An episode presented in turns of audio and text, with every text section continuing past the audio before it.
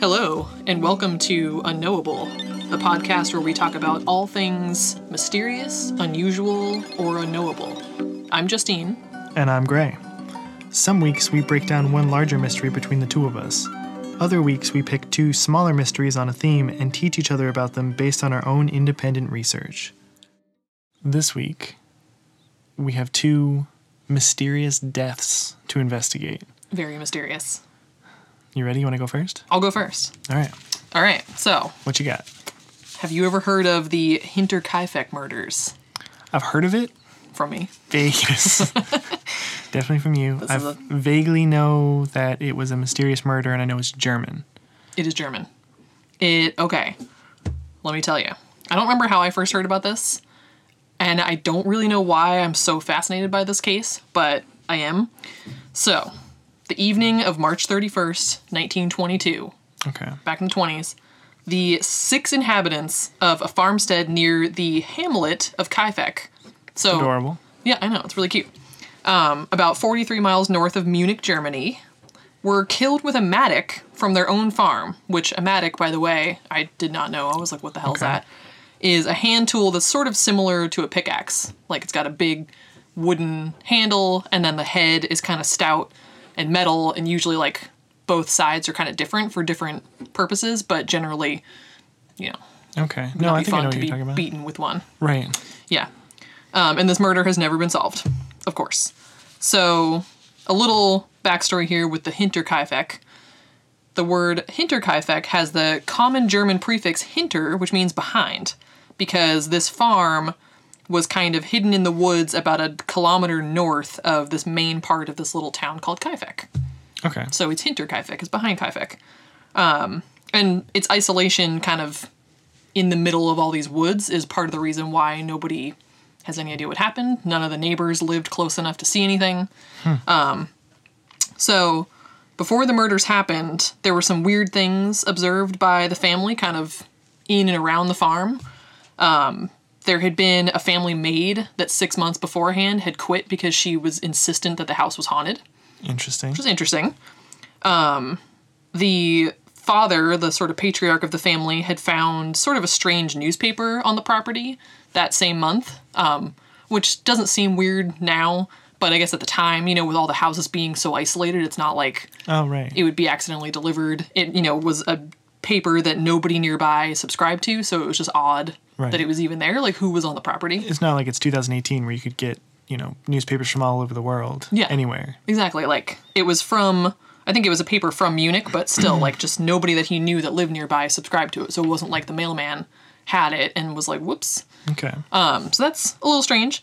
Um, and the creepiest part was that just a few days before the murders, he mentioned to some of the neighbors that he saw these um, footprints in the fresh snow that led from the woods to their house, which isn't odd in itself because people would sometimes be in the woods and would come by to, you know, see if somebody was around. But the creepy part was that there were no footprints leading back away from the house. Oof. Yeah, so it wasn't like somebody had come by and nobody was home and they left and went back to the woods. Like somebody came from those woods and didn't leave. Didn't leave. Wow. Ugh, yeah, Okay. which gives me chills. Um, they had one of their house keys went missing. Um, they'd hear footsteps in the attic, but nobody was ever found when they searched. Ugh. So it was just kind of creepy. Like, yeah, with the other maid leaving, thinking it was haunted. It's like, what's going on in this house? Right.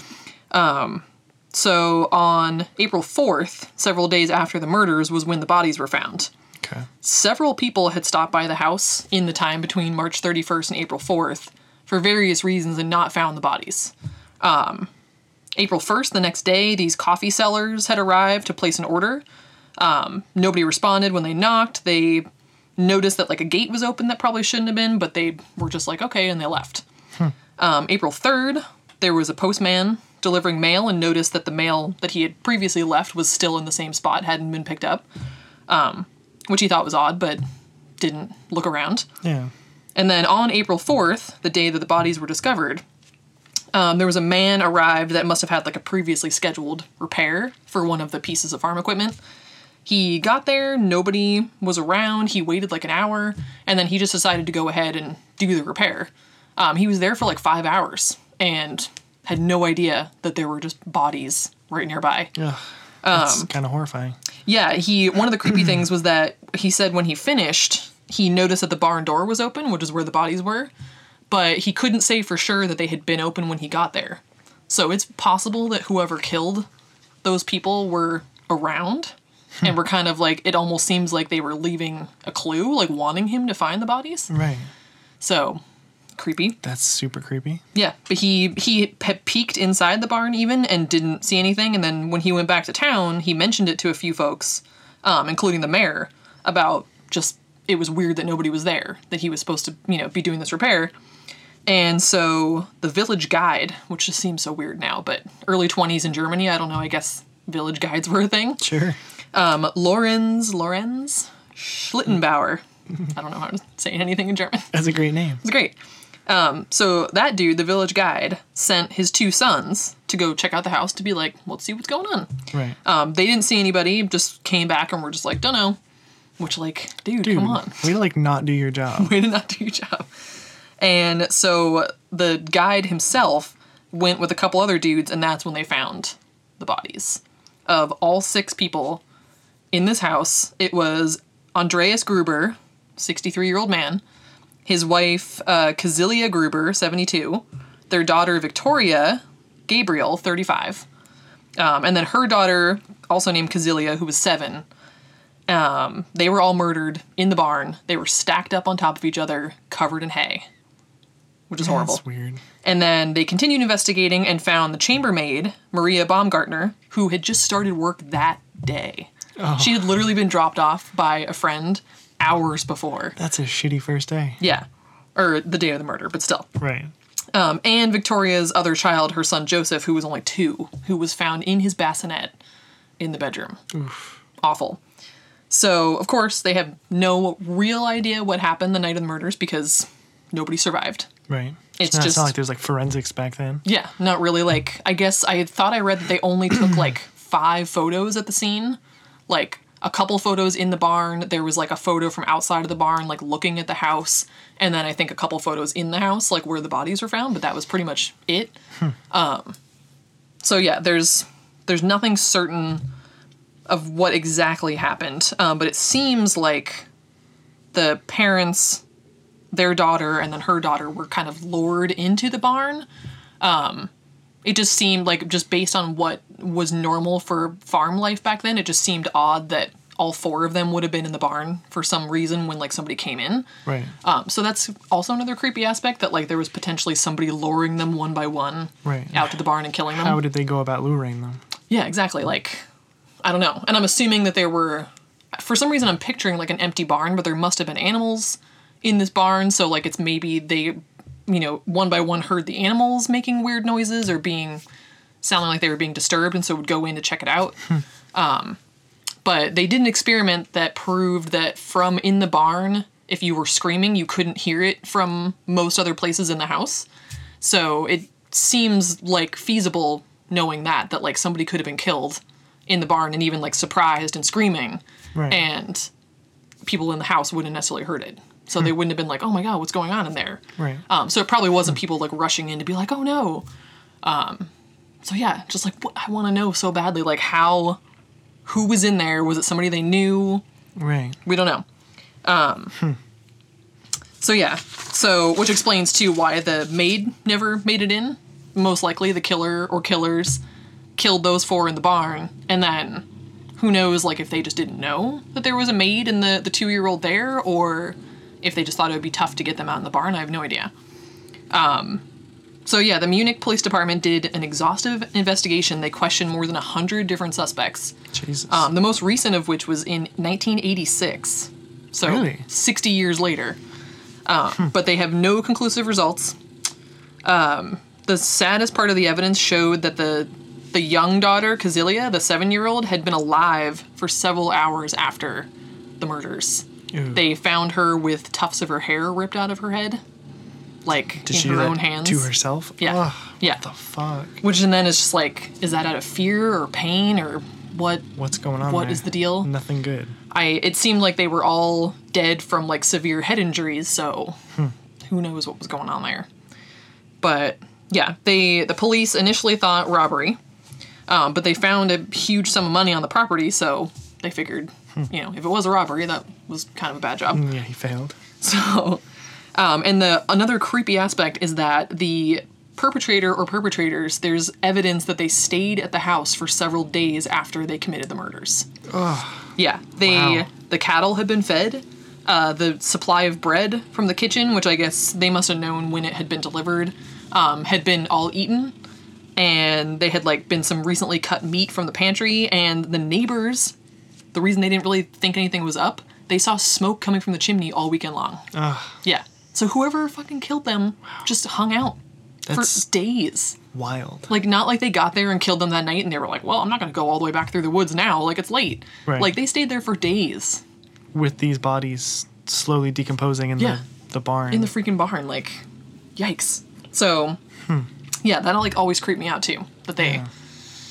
I don't know. Which to me feels like it maybe was somebody that they knew. It seems like it would be an odd thing to just randomly kill somebody and then be like, "I'm going to chill here for a while." And I feel like sort of getting away with this kind of murder back then would have required some level of like familiarity with like the customs of that particular town Hmm. or that particular like at least like rural Germany at that time. Yeah. Cuz like for them to have like got in there and been familiar enough to like feed the cattle and like I don't know, it just seems like somebody who had knowledge of their lifestyle and was able Yeah. to just kind of like slip into their lifestyle and maybe that was what they were trying to do. Right. But it seems weird that they just murdered everybody straight out. I Mm-hmm. wonder, see, I wonder if all of those people died at the same time. Like how did they Right. determine that? I don't know. I don't know if yeah, forensics was that. I mean, obviously it was advanced at least to the point where they knew if they found them on the fourth, they knew that they had died on the thirty first. Right. Which I mean, who knows if that was like a rough estimate at the time? Right. I don't know as much as I would like about body decomposition, as weird as that sounds, but I'm assuming that there'd be some level of that. It was winter because, yeah, the father had reported seeing tracks in the fresh snow like days Right. before. So definitely winters, maybe not as much as there would have been, but like who knows Right. if even that estimate is 100% correct. But hmm. yeah, I don't know. It just always creeped me out that they just stayed in the house. Just That's ugh. like the weirdest part of all that. Otherwise, Ugh. you would just think it's just some random stranger killing, but yeah, living in a house of the people that you just murdered with their bodies in the barn next Yeah. door and feeding their Like, cattle and eating their food. taking care of their animals. yeah. So weird. Yeah. So uh, one of the main suspects was Carl Gabriel, who was the husband of Victoria. So she was the the sort of middle aged, like the 35 year old woman Okay. who had the two young kids. Um, he had reportedly been killed during the First World War in December 1914, but his body had never been recovered. And there were some rumors that he had exchanged identities with a fallen comrade.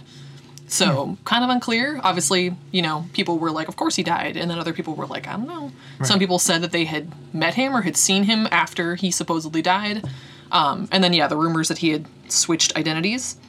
Um, Victoria had not only given birth to the two year old Joseph illegitimately in his absence, but she had that child with her father. There was incest going on Oh, that people in the village knew about. It was documented in court, which I don't know why. what the fuck? th- Yeah, What, what, was going on there? I don't really know. Huh. Um, but the theory is that Carl killed the family to seek revenge because his wife was doing it with her dad, I buy that. which is really gross. Yeah. Um, so that's that's one theory. The other main suspect was that Lorenz Lorenz Schlittenbauer, the village guide. Oh, interesting. Yeah, who ended up finding them. That is a classic police tactic. The person who finds the Right. body is always a suspect. Yeah. And again, strange that all these other people had kind of gone by. I mean, nobody obviously was looking for dead bodies. Nobody was really looking that hard for them, obviously. Right. But it is odd that he was the first one to finally be like, oh, there they are. Right. Maybe because he knew where they were. Right. I don't know. Um, but yeah, he had supposedly also carried on a relationship with Victoria. Wow. She was fucking Victoria. yeah, damn. Um, and it was rumored that he was the one who fathered Joseph because apparently there were initials on Joseph's birth certificate that matched his initials, which seems odd. Um, yeah, the locals suspected him because he did some weird things during the recovery, like after finding the bodies, he the two dudes that he brought kind of went outside like totally shocked. I mean, they just found a pile of bodies, including Yeah. a seven year old. Right. But Lorenz, I'm just assuming that's how it's pronounced. Sounds right to me. Lorenz, I don't know. Classic Lorenz. Classic Lorenz. Went into the house alone, which they also said that they heard him unlock the door with a key. Maybe Oh, that missing that's- key, maybe the key that he got from Victoria if they were carrying on a relationship. Right. Um, but that seemed weird that he had a key. But he went into the house saying that he was looking for his son, which is Oh. both like that to me at least like implies that there was something going on with him and her, but like Yeah. not necessarily. I mean, if he did kill these people, then he also killed the son. But Right. maybe he just wanted to make sure the son was found. I don't know. Um, and then he also apparently it wasn't said what he had done, and I'm assuming maybe he moved the bodies, but it, he disturbed the bodies at the scene, which kind of messed with the initial investigation, which he said he was doing because he was looking for his son still. Right. So maybe if they were stacked up, he was like looking to see, like, is he under there? Interesting. Don't know. Hmm. So yeah, he kind of messed with some evidence, which seems like an odd thing for an innocent person who would be, you know, looking for the killer to do. Like, why would you screw with the one chance we have of finding the killer? Right. So, but you know, maybe if that was his son, and if he was actually innocent, he was just distraught, knowing that his son was there. Hmm. I don't know. He's definitely like involved in some way. Yeah, That's I definitely not like the behavior of somebody who's just like a not carrying at least at the very least carrying on with Victoria. Yeah. Oh, yeah. There was definitely something going on. um, and then there were other suspects, of course. Like I said, they questioned 100 people or more. So there were other people, but they just weren't really quite as strong. Um, but there were just a lot of weird reports, like these just little snippets of information and rumor that surrounded this case that kind of made it hard for anything to get pinpointed. Um, like there were just all these different shady people that had reported been reported like around the area of the farmstead. Like there was somebody that said that they saw two strange men kind of on the the tree line um, right by the woods. When they were there like i don't know if they were there dropping something off or delivering something um, a few days before the murders and like said they saw these two weird dudes that once the dudes were spotted like turned their backs towards the farmstead so you couldn't see their faces. Like just weird shit like that. Um, five years later in 1927, there was a stranger that stopped a resident of this nearby town of Waidhofen, Waidhofen, um, at midnight. He asked the per- this resident questions about the murder, and then he shouted that he was the murderer, and then ran into the woods. Like, what the hell? That's weird. What the hell is that? Um, the maid who had arrived, like I said, just mere hours before the murders. Um, but there was never any investigation into like maybe the crime being connected to her in some way. Not that she did it, but just maybe it was something to do with her presence. Um, but would again, make there was sense. some weird shit happening before then, so who knows? Um, and then ultimately, there was no motive that they could figure out for these killings. But the brutality of the killings and the placement of the bodies, the fact that the person stuck around, like implied some kind of relationship with the victims. So it was just kind of odd. Like, who did this? right. Nobody knows. So, yeah, the farmstead was completely demolished less than a year after the murders. It is now an agricultural area, although there is a little memorial right on the site that has the names of the victims and some other info that I couldn't read because it was in German. um, and the dead are buried in that nearby Waidhofen town of Waidhofen, Waidhofen? Uh, cemetery, but they do not have their skulls. Their skulls were kept in a justice building in the town of Augsburg and were likely destroyed in a bomb attack during World War II. So, Fucking Nazis. just another weird, yeah, fucking Nazis, man. another weird aspect of this is just that they are buried headless. weird. Yeah, Okay, here's my theory. Listening to what, wait, what what you just laid out. yeah, So hit me. to put all that evidence together, Yes. I think it was the husband Hmm. who su- supposedly died in World War One, did that whole identity swap, and came back to like check on his wife, and maybe heard that she was like carrying on with her dad, or that um, town guide guy Mm-hmm. heard that his wife was like had moved on or whatever, was pissed, and so he started to kind of like stalk the family. Which is why there was that weird newspaper from Munich. Mm-hmm. Maybe his sort of like base of operations was in Munich, and he was just coming to check out the uh, farm to see what was going on. Accidentally left the newspaper, um, and then he just kind of like stalked them and watched and maybe he saw Victoria and her dad or Victoria and that other guy and that just like sent him into a rage mm-hmm. and he grabbed a mattock and killed the family Yep. one by one, maybe lured them out into the barn or I don't know how the actual murder took place. That's a whole nother question. Right. But then he decided to live there because it was familiar to him Yeah. and he had nowhere else to go. And so he just kind of stayed there until he got his act together. Maybe witnessed that that um, guy come to go fix the f- the farm machinery. Like mm-hmm. witnessed that, opened the doors to like have everybody like be found or whatever, so that the bodies wouldn't be too decomposed or whatever out of Yeah. respect Right. Um, and then like took off at some point there mm-hmm. and was never seen again. Yeah.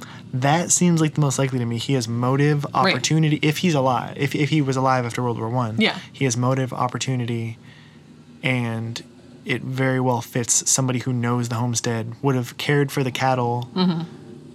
and like definitely had a reason to have like a lot of rage. Well, Yeah. I mean, I, I'm not trying to say that he had like a good reason to murder seven people, yeah. but You're like, I feel you, dude. I would have done the same We're doing thing. the same thing. But he definitely had like a strong motive to do so. Yeah. Well, yeah, it does seem like somebody would have to have some emotional connection because I could kind of see staying in the house, like eating the food, if it was just a matter of convenience or just sort of cold heartedness, like, oh, I'm, I killed these people, I'm just gonna Yeah. take their shit Free now. But feeding shit. the animals seems like a personal thing. Like, that seems Yeah. like something you wouldn't bother with. I mean, if you just killed a bunch of humans, Right. I mean, animals are better than humans, but Correct. I just it seems odd that you would be like, oh, I gotta make sure I feed the cattle while I'm here. Like that just seems weird to me. And oh, and one of the things too that I forgot to mention was that um, there had been so yeah, like I said, they had heard like these weird footsteps in the mm-hmm. weeks leading up to the murders, and the dad had investigated, and I guess when they were searching after they found the bodies, they were kind of looking to see if there was anything suspicious, and they found this odd spot in the barn. It like must have been higher up in one of the I don't know what you call it, like where they store the hay, kind of up Okay, in the upper part of the barn. And there was a weird spot that looked like some of the hay had been cleared out, like somebody had been able to like get up there and be up there. But supposedly it was theorized that that was like one of the places that the dad and like the daughter went to like do their weird incest business. Yeah. So it was theorized that that was why the dad hadn't like noticed that as a weird spot because he knew about it because he's the one who set it up. So I almost wonder if yeah, like what if the husband was there lurking around, Right. watching things, and then what if he like spotted them mm-hmm. in the barn doing whatever Yeah. gross shit they were doing, Right. and maybe that was kind of his, you know, The threw him into a rage yeah. Interesting. because they were all found in the barn. They were Yeah. killed in the barn. Right, and so that was like sort of like the Yeah. the center focus of his rage. Yeah. So he like maybe he maybe they like went out to the barn and he started and he killed both of them. Mm-hmm. And then like someone heard one of those noises and went out to the barn and then he just kept killing. Well, I would kept even if they couldn't hear people screaming necessarily, like maybe I mean, you'd think that they must have been able to hear the animals. You think they'd want to hear if the animals were like upset, right, you know, like making noises or whatever. Yeah. So who knows? But yeah, it seems like it would Or make sense. just like oh like so and so went down to the barn like 20 minutes ago. Where are they? yeah, exactly. Let Like if they kind of. Mm-hmm. disappeared to go do something in the barn, and then maybe yeah the, um, maybe the mom came out after because they don't know in which order people were killed. Right. So it easily could have been the dad and the daughter, and then the mom's like, oh, where have they been? Right. Comes out there, and then the the daughter is like, what the heck? Like, where's everybody? Goes out there, killed. Who knows why she wasn't killed immediately? Right. Um, but the mattock, it said, was from the farm, so it wasn't like somebody brought it. So it So- fits that somebody Yeah, like it it makes the most sense that it was someone involved with Victoria Mm. because she seems to be the one who has the most going on that would be like causing people like to be upset, you know what I mean? Like whether you're her lover and she's like carrying on with other people or you're just a moral person and why is she carrying on with her father Mm. why is she doing that? I mean, yeah, I'm upset with her too. right because the heck were you doing? I don't really know how common incest was in 1920s like rural Germany. Maybe it was more common than I would like to know. I don't really want to know. No. Now that I think about it, that. I'm all set. But yeah, yep. So that's that's the Hinterkaifeck murders. interesting Really messed up, and I'm like, I don't think I, for me, like going, I wouldn't want to visit the site of a murder necessarily. right I'm cool going to places that are haunted, that have Hmm. weird connections to other things, but for me, Like I know people want to go and stay like in a hotel room. They want to stay in the room where somebody was murdered. Like that's Right. not my thing. No. That just feels like bad. Bad Yes. juju to go hang out there, especially like this. Like a whole family's murdered brutally. Right. I don't want to go chill in that area. But I mean, if I ever found myself in Munich, I might take a look at that memorial spot. You could go check out the memorial because it's almost like respecting the victims. Exactly. Like I definitely, I would be interested to like see the barn. I think if it still existed, but I would not want to go inside. No. No, No. I'm all set with that. We already, mom and I went to the Holocaust Museum in DC. Yeah. Oh, yeah. Mm-hmm. And they have a, you know, a train car that supposedly was one, of, the, train, cars. That was messed up. That's some seriously fucked up energy. Yeah, you walk through that and it is like, yeah, the creepiest thing I've ever felt. Yeah. Because you, I mean, I wonder with some of those things if you didn't know what the context was, would you feel it walking through? I mean, is Right. part of it that you know, like, wow, a bunch of people were brought to their death in this cart, or I don't know. But it, I mean, it had enough energy that I was like, you'd have to feel this. Oh, yeah. Regardless. So I imagine it would be like that. You'd go into that barn and just be like, oof, Yes isn't right. not right at all. So yeah, Interesting. one of my weirdly one of my favorite unsolved murders. That's a cool one. Yeah. I had heard about heard about it, but I didn't know any of those details. Yeah, it's kind of cool that it's in Germany. You know, Yeah. it's not a. There's enough murders in the United States. Yes. we can do those forever. Right. So once in a while, we can delve into some international murders. International murder. So, but you're going to bring us back to the United States with yours. Yes. Yes. All right, you So ready? t- yeah. Oh yeah. All right. So, my mysterious death is the death of Elisa Lam. Yes. So, Elisa Lam was a 22 year old college student from Vancouver, Canada. She was visiting Los Angeles, California back in 2013 by herself. Wow. She took the train, like the Amtrak, from Vancouver. She was basically just like sightseeing. Came down to LA. She was staying there for a while. Um, she like went to like like the San Diego Zoo. She was posting on social media. She had a Tumblr. Um, just kind of like have a Tumblr? Right. Well, me not, not anymore, but 2013 I did. 2013. Everyone Yeah, did. Everyone did.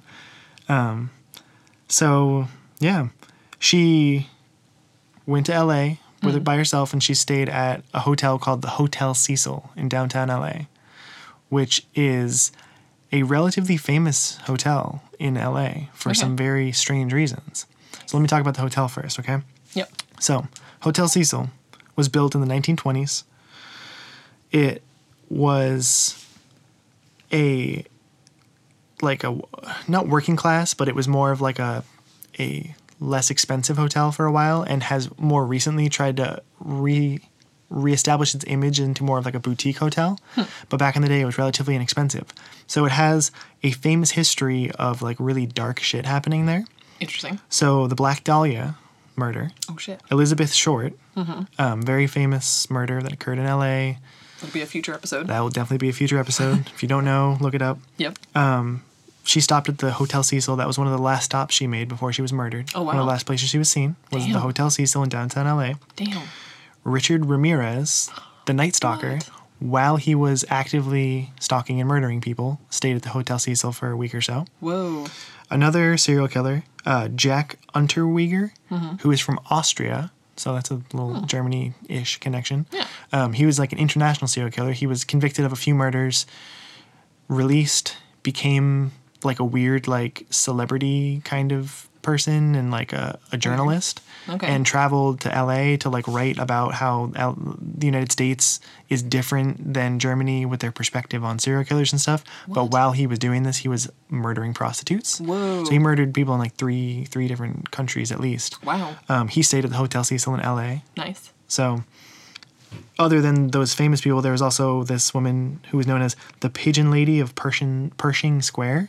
Okay. Lived at the hotel, and she was raped and murdered there. Wow. Um, and then there's a whole bunch of suicides at this hotel, too many to name. So, I mean, it's not uncommon for hotels to have a large number of murders and suicides, but I feel like the Hotel Cecil has a higher caliber of murders and like a higher number of suicides than the average hotel. Yeah. Like, it's got some dark, dark energy. If Richard Ramirez is staying in your hotel, like, there's something wrong. This is yeah. This is a bad place to be. He's a dark human being. So that's sort of the setting for this whole my- mystery. Okay. So Elisa Lam travels. She's, she goes to stay at the Hotel Cecil, which is supposed to be this kind of boutique hotel that's like renovated its image and everything. Um, So she checks in. She's initially assigned to a group room. She has roommates, kind of like a hostel. Interesting. Um, But her roommates complained about, quote, odd behavior. And she was moved to a solo room after only two days with staying with these people. Wow. There's no uh, sort of details about what that odd behavior was, but she was just odd and made them uncomfortable. So she was transferred. So, does her thing, totally normal, posting on social media and everything. Then, January 31st of 2013, she's supposed to check out.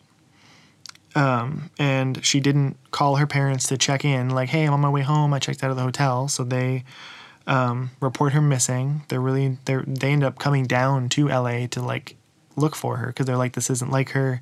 She wouldn't just leave. She would like we had like a schedule of when she was going to check in and everything. Um, so they report her missing, and the police come and they search the hotel with dogs and everything. Like it's a big deal. Um, they don't have probable cause to search any of the rooms because she's not technically dead. She hasn't been missing for long enough for them to have probable cause. So they just kind of bring the dogs around like common areas and stuff. Yeah. They don't turn up anything. They don't see anything about her. Wow. Um, they even like did like a whole like campaign of posting um, like flyers about like with her face on it around the Uh-huh. neighborhood trying to look for her. Um, the neighborhood, by the way, that this hotel is in is Skid Row in Los Angeles Okay. Which put a pin in that because that's going to become relevant when we talk about some theories. Okay. Um, so it's right in the middle of Skid Row, which Great. is a really bad bad part of LA with lots of homeless people, which is unfortunate. That's Yeah. not why it's bad, but Right. um, so that's just kind of like another weird like setting. Yeah. That's going to become more significant later. Um, so yeah, so January 31st is when she's supposed to check out and she's noticed that she's missing. Um, February 19th, her body is discovered. So Like almost three weeks later. almost three weeks later. Damn. So her body was discovered because a bunch of the people in the Cecil Hotel noticed that when they turned the water on and water was coming out of their faucet, it was black and discolored No. and smelled really bad. No. Yes. I don't like where this is going at all. Nope. So the police go and they check the. Uh, there's four big water tanks on the top of the Hotel Cecil, No. and they found her body floating in that water tank. No. So for almost three weeks, people were drinking water with this decomposing woman's Oh body in it. my God. Yes. Oh my God. That is the most disturbing, I think, aspect of this whole story outside of the mystery is ah. that for three weeks, think about all the people who drank like human tea, That's awful. Human tea. Yeah, just baking on the roof. taking a shower. Oh my God. Like there's, I mean, I, wow. Yes. I'm speechless. I can't imagine that there's not like some sort of filtration system. Oh my God. But like even if you're filtering out like the particle, it's just like the the thought that it's that fucked me up when I heard about horrifying. it. Yeah. Hotel water is already so shady. Yes. We just were in Las Vegas and the water you didn't really want to drink the hotel water from like the bathroom sink because it kind of smelled like sulfur. Oh yeah. Which I guess is something to do with the actually like I guess the filtration yeah. process or whatever. bet but I was still just like you would turn on the water like usually just the first time of the day, Mm-hmm. and you'd kind of just get like a quick whiff, and you're kind of like, "What's that?" Yeah. And then it would go away. You'd like get used to it really quick, and you're like, "What?" Right. Is this was like, I'm not drinking this shit. After and off, after I heard about how like one of the dirtiest things in a hotel room is that you know the reusable cup that they give you, like the glass cup oh yeah. that's in the bathroom. Like it's supposed to be one of the dirtiest things because they like I guess it's one of the things that they're supposedly not great about cleaning Great. every time they turn over the room. never so it was that just, again. yeah, it was talking about how nasty it is. So I'm like, nope, I'm good. So yeah, but that's a lot better than uh, human tea. Yep. I'm- decomposing human. Me being like as germophobic as I am, Yep. the thought that I would stay somewhere and then find out like, oh yeah, there was a dead body in the water for weeks, Right. and you drank it. You drank it. I could never get clean again. Oh god no. Oh my god. Yeah.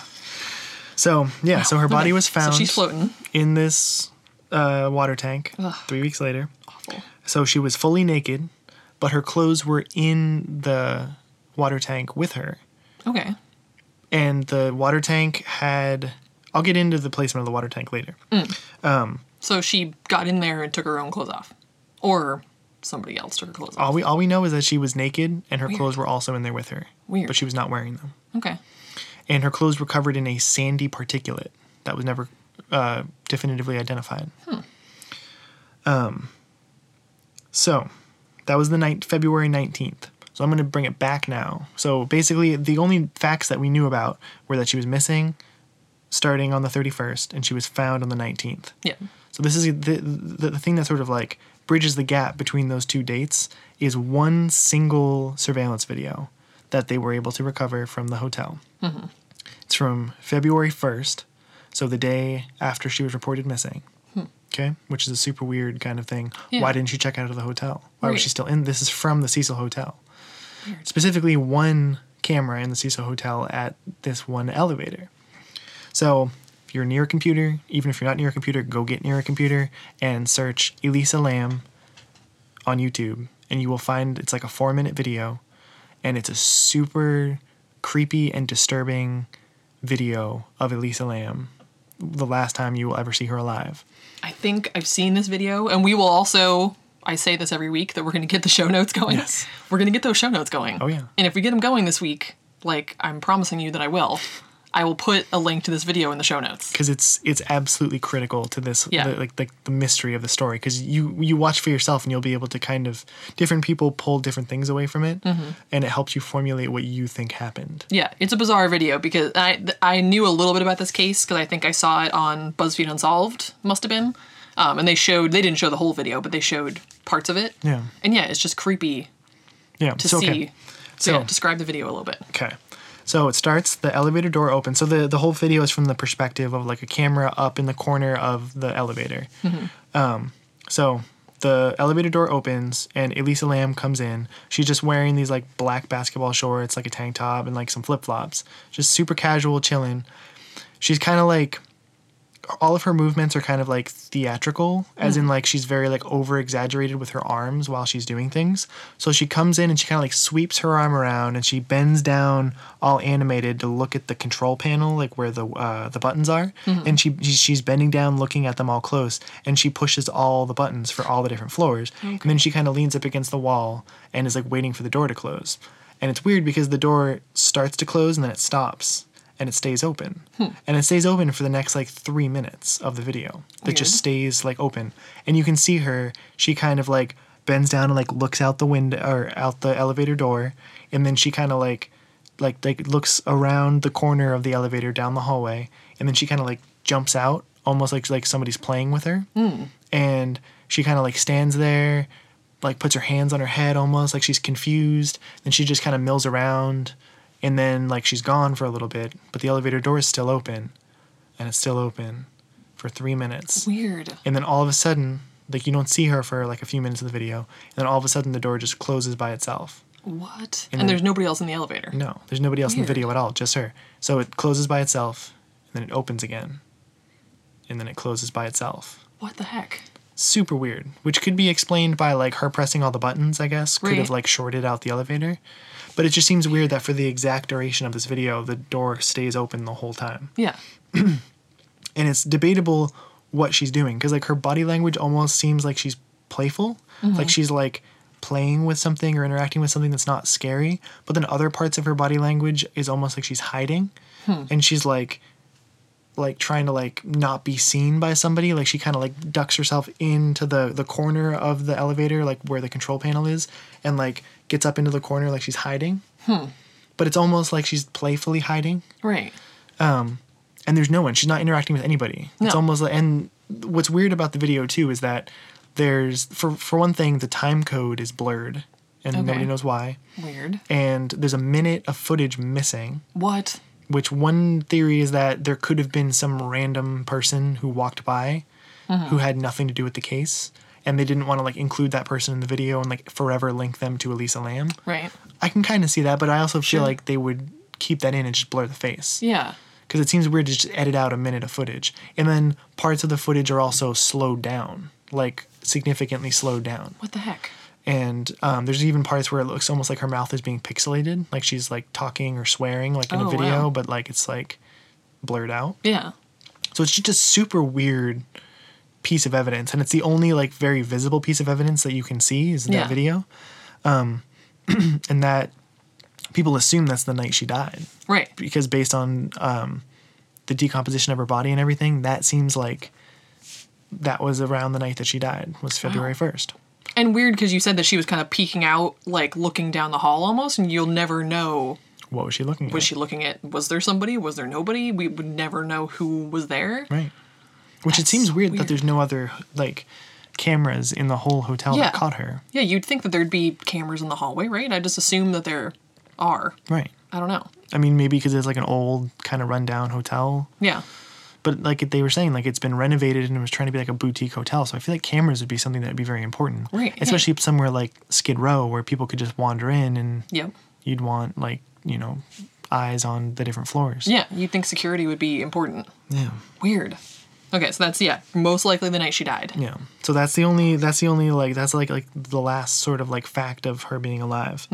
So then she's discovered on the 19th in the water tower. Um, she died. The cause of death was drowning.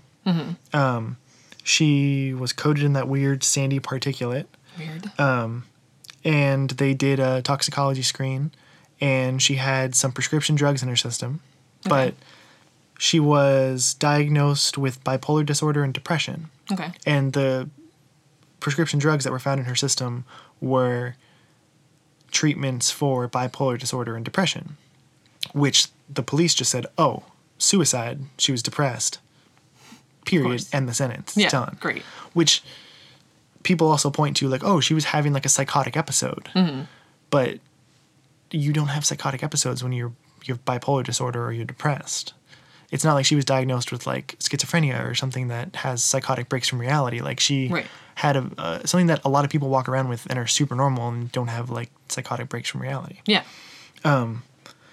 So that's kind of like the facts. The really interesting stuff was when you start to get into the sort of theories about what happened. Okay. So the official police story is that she had bipolar and depression, committed suicide, done.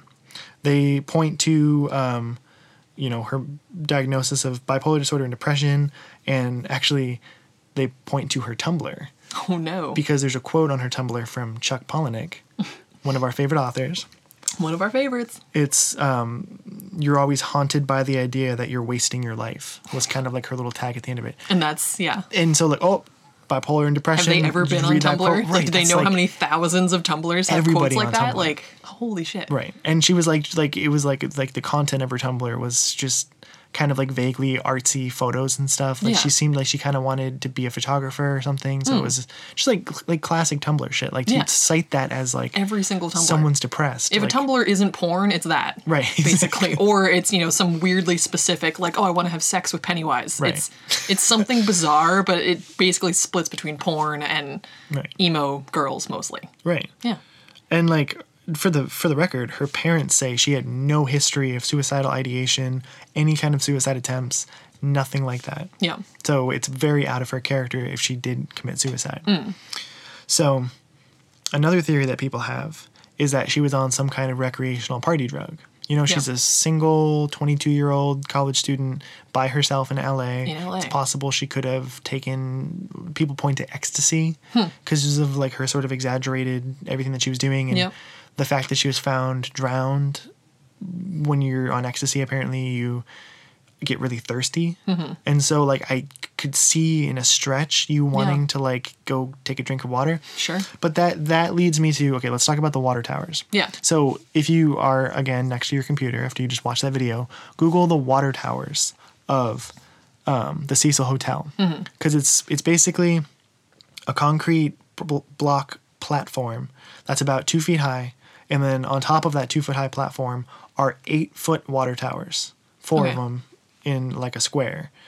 Um, they're eight feet high with no fixed way to get up on top of them Okay. just smooth metal sides. Yeah. There's no possible way that she could have got up there by That's herself. bizarre.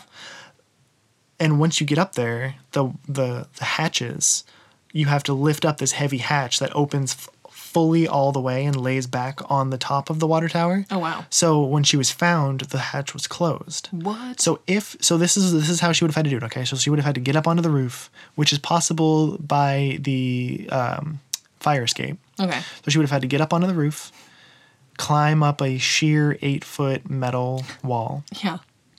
Open this heavy hatch, which she was like a, a petite woman, so it would have been difficult to just do that. Hmm. She would have then had to strip naked, throw her clothes into the hatch, like into the water tank, Yeah. climb in halfway, and then close the hatch behind her. Weird. So, for some context, is the door of like the top of the water tower is it smaller than the circumference of the whole thing or is it like the entire circumference is the lid? It's smaller. It's like a small. ma- I like. I don't know the exact dimensions of it. but It's probably like two foot by two foot. Okay. Um, it was small enough that when they had to ex- extract her body, they had to cut a hole in the side of it because they couldn't fit her body out of it because it had swollen up. Oh, God. So it was relatively small. But Yeah. Just the the angle of it and the way that you wouldn't have like it's not like like there was like a ladder inside there that you could like put your feet on like for leverage to pull the door shut. It would Right. she would have been your, her legs would have been dangling in this water tower and she would have had to muscle this thing over Weird.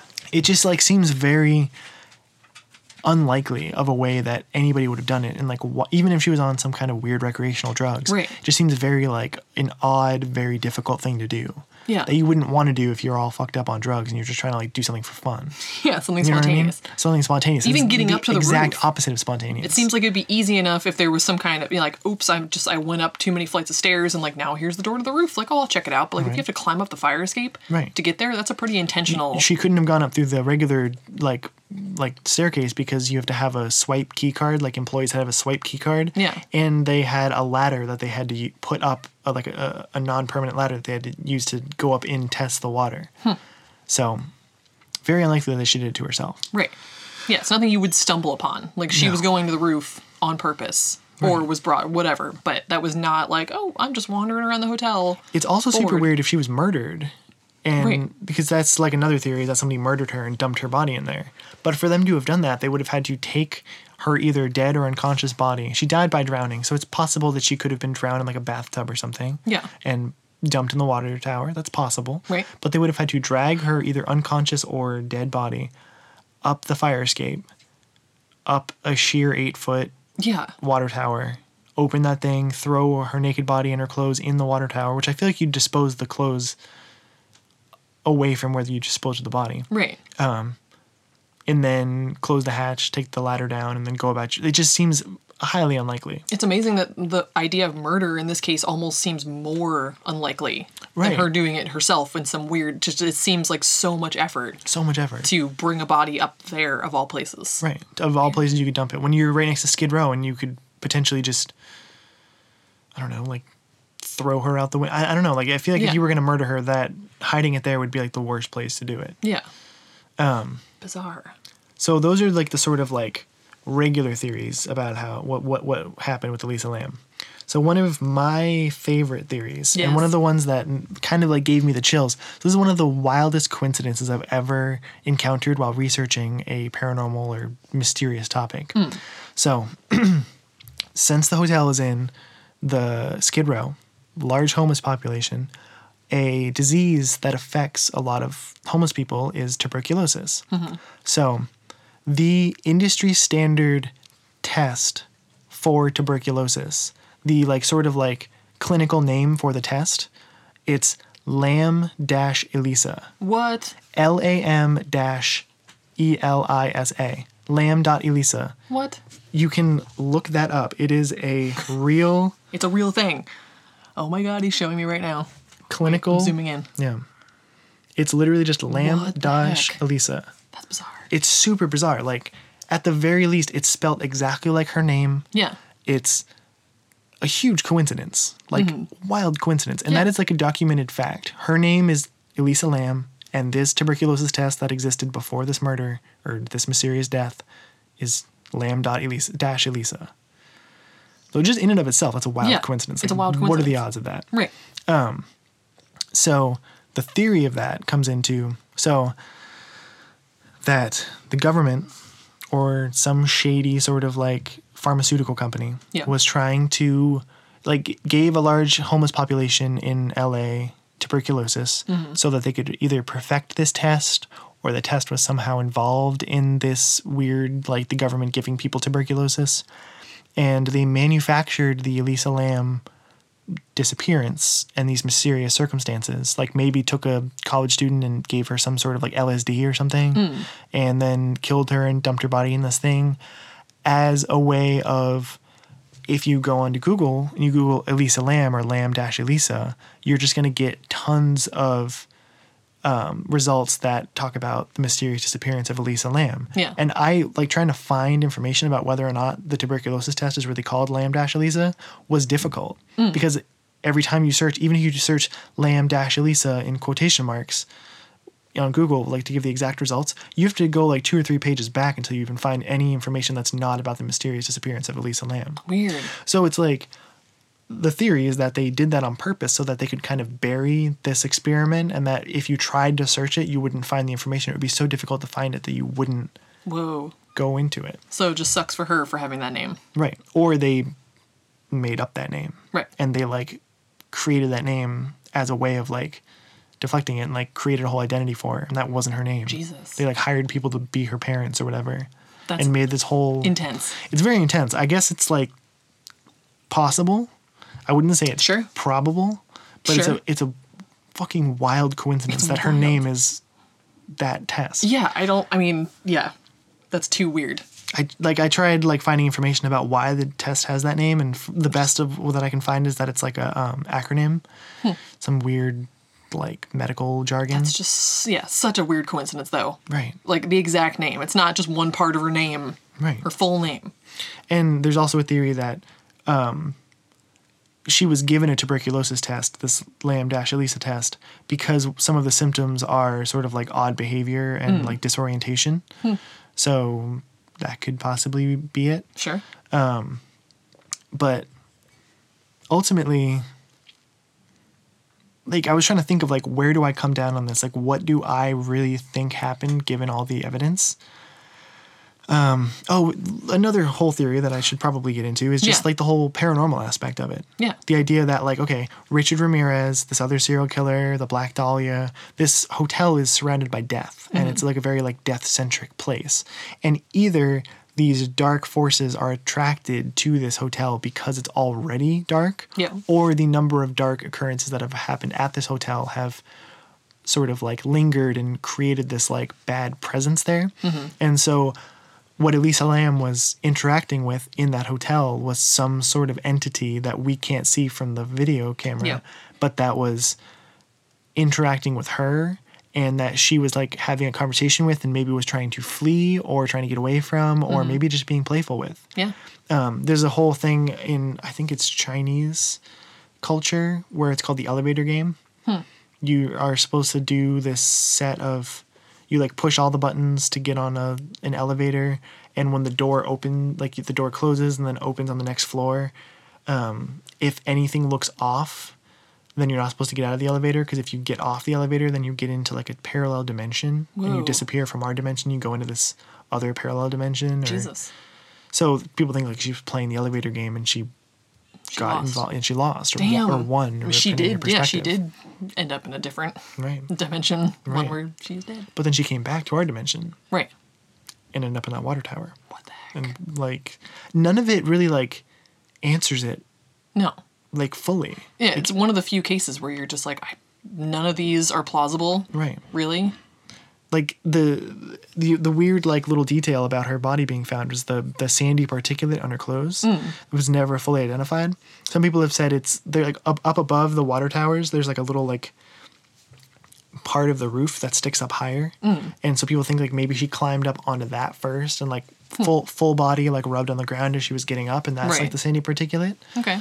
Um, but that still is predicated on the idea that she climbed in there by herself and closed the door behind her Yeah. Which just does not seem likely to me. No, it doesn't Given at all. Everything that we know about her, like, mm, just chalking it up to mental illness doesn't feel right.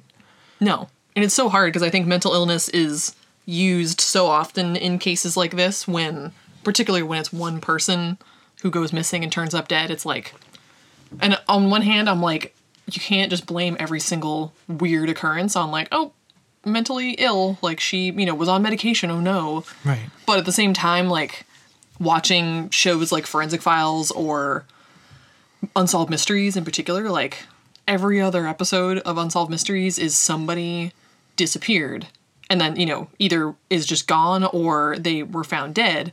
And every single set of parents that's told, like, oh, well, your kid committed suicide is like, oh, they never would have done that. And it's like, mm-hmm. I wonder honestly how many parents would be told that their child committed suicide and would be like, oh, I knew it. You know, like I feel like everybody's like, no, like they wouldn't have done that. I mean, we see that all the time with celebrities, Yep. with Robin Williams, with um I mean, basically every big celebrity that has committed suicide, there's, you know, of course there's a couple people that really knew them, Right. like knew them, knew them and knew their struggles, but everybody else is like, I would never have thought. Right. And it's not that unusual to think that child, especially early in her early 20s, college kid, wouldn't necessarily share with her parents. I mean, we don't know how close they were. Right. Would she have told her They parents seemed that she close wanted enough to? that they knew immediately That's true. that she was missing. they had a plan for her to check in. That is a pretty big thing. right. So, who knows? But it also, like, if you just looked at it like, oh, they found her in her room dead, and the idea was suicide, like, I could maybe a little more lean towards that because it's like Right. nobody knows really. But the bizarre circumstances Right. are if, like, if she were to have wanted to commit suicide and she was up on the roof, the easiest way to commit suicide would have been jumping.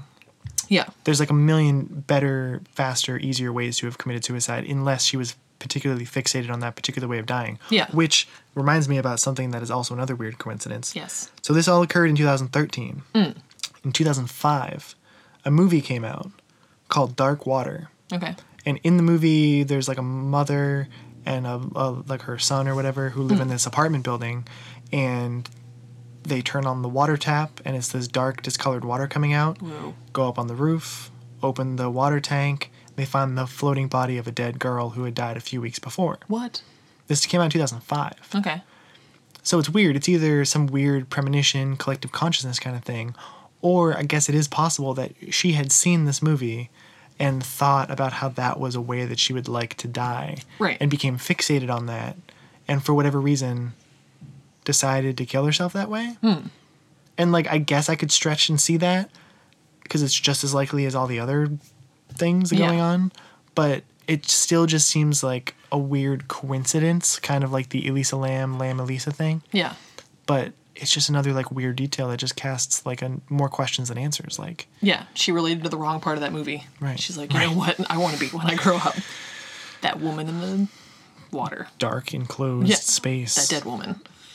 Yeah, I don't know. It just seems like a lot of effort. Mm-hmm. If anything, if if I have to believe that she was alone at all, I don't believe that it was suicide. right I believe, if nothing else, I would think that she'd have to be under the influence of something right to not just to go up to the roof. I could see that that would be like, woo. right I mean, a little bit odd being by herself. She Right. wasn't, I mean, we don't know for sure, I guess, but it seems like she was on a solo trip. She was doing her own thing. yeah I'm not sure if I was, I mean, I'm not sure if I would go to LA by myself for a trip. Right. Like to a hotel in Skid Row. right So I'm already Ramirez stayed at? very different right now, but I think if I was alone, I wouldn't be like, I'm going to go up to the fucking roof No. and like see what's up there.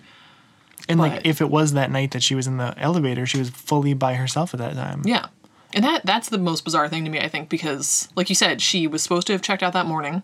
If it's like any other hotel, like, you know, late morning, she should have been gone. right And then that video being in the evening is just so bizarre that she was it's not like she left the hotel and went somewhere else. You know, her body wasn't found in another part of the city. Right. She was at that hotel the whole time. So her parents are worried. They must have been trying to communicate with her. I mean, she must have had a cell phone. right They Mm-hmm. her cell you know- phone she had lost her cell phone Okay. supposedly while she was um, sightseeing but then there's also this weird question like somebody thought that like she had been given another cell phone like as a replacement or she had got like a burner phone or something Hmm. and that was also missing Weird.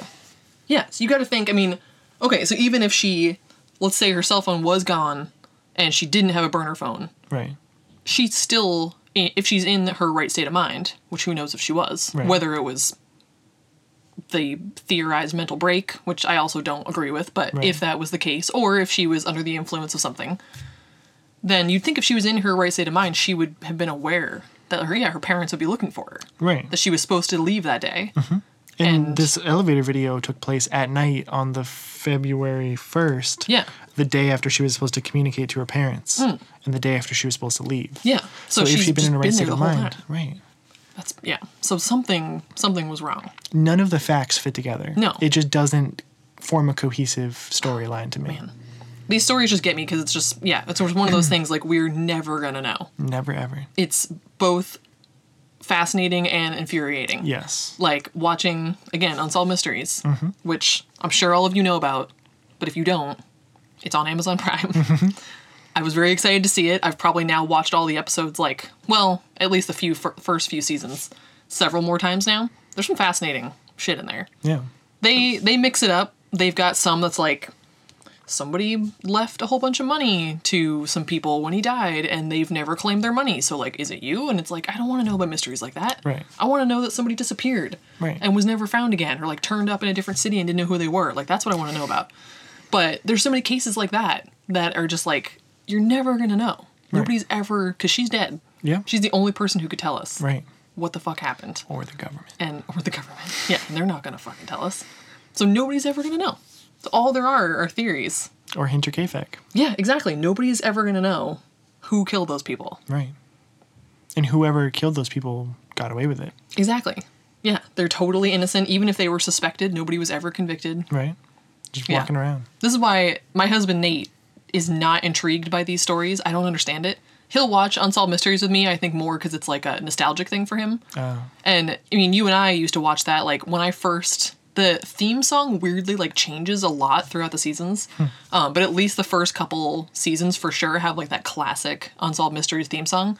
Oh my god! And hearing it both like brings me back to childhood and is like, oh, like I just have all these like fuzzy feelings about the '90s. Yeah. But it also gives me so much anxiety because I remember that show being really scary. Yeah. When I, we were kids, like it's not really meant to be scary, but it is freaky. Like Yeah. the theme song and just yeah, the whole idea that there's all these creepy mysteries. I'm sure that show is in large part like why I'm fascinated with that stuff still. Right. It's just been burned in my brain, but yeah, he just never like all the there was one about DB Cooper, the Oh, dude who jumped out of the plane, which Yeah. that'll be a topic. And for me, one of like the most fascinating mysteries ever. Mm-hmm. And we watched the that part of the episode and I was like, this is insane. Like I paused it to be like, what the fuck? Yeah. And was freaking out to Nate and he was just like, Yeah, that's weird. Like that's his response to every unsolved mystery. It's just like Nate. Yeah, that's weird. I'm like, how do you not and even just again, like the aspect of like we will never find out. Like, isn't it weird to think that this crazy thing happened? Right. Somebody's either gone forever or they're dead and we have no idea. And he's always just like, yeah. Like he just rolls his eye- eyes at me like, yeah, that's that's really weird. Yep. Like, dude, what's wrong with your brain? So, but you hmm. get it. Oh, I get it. That's why you're here. I'm right there with you.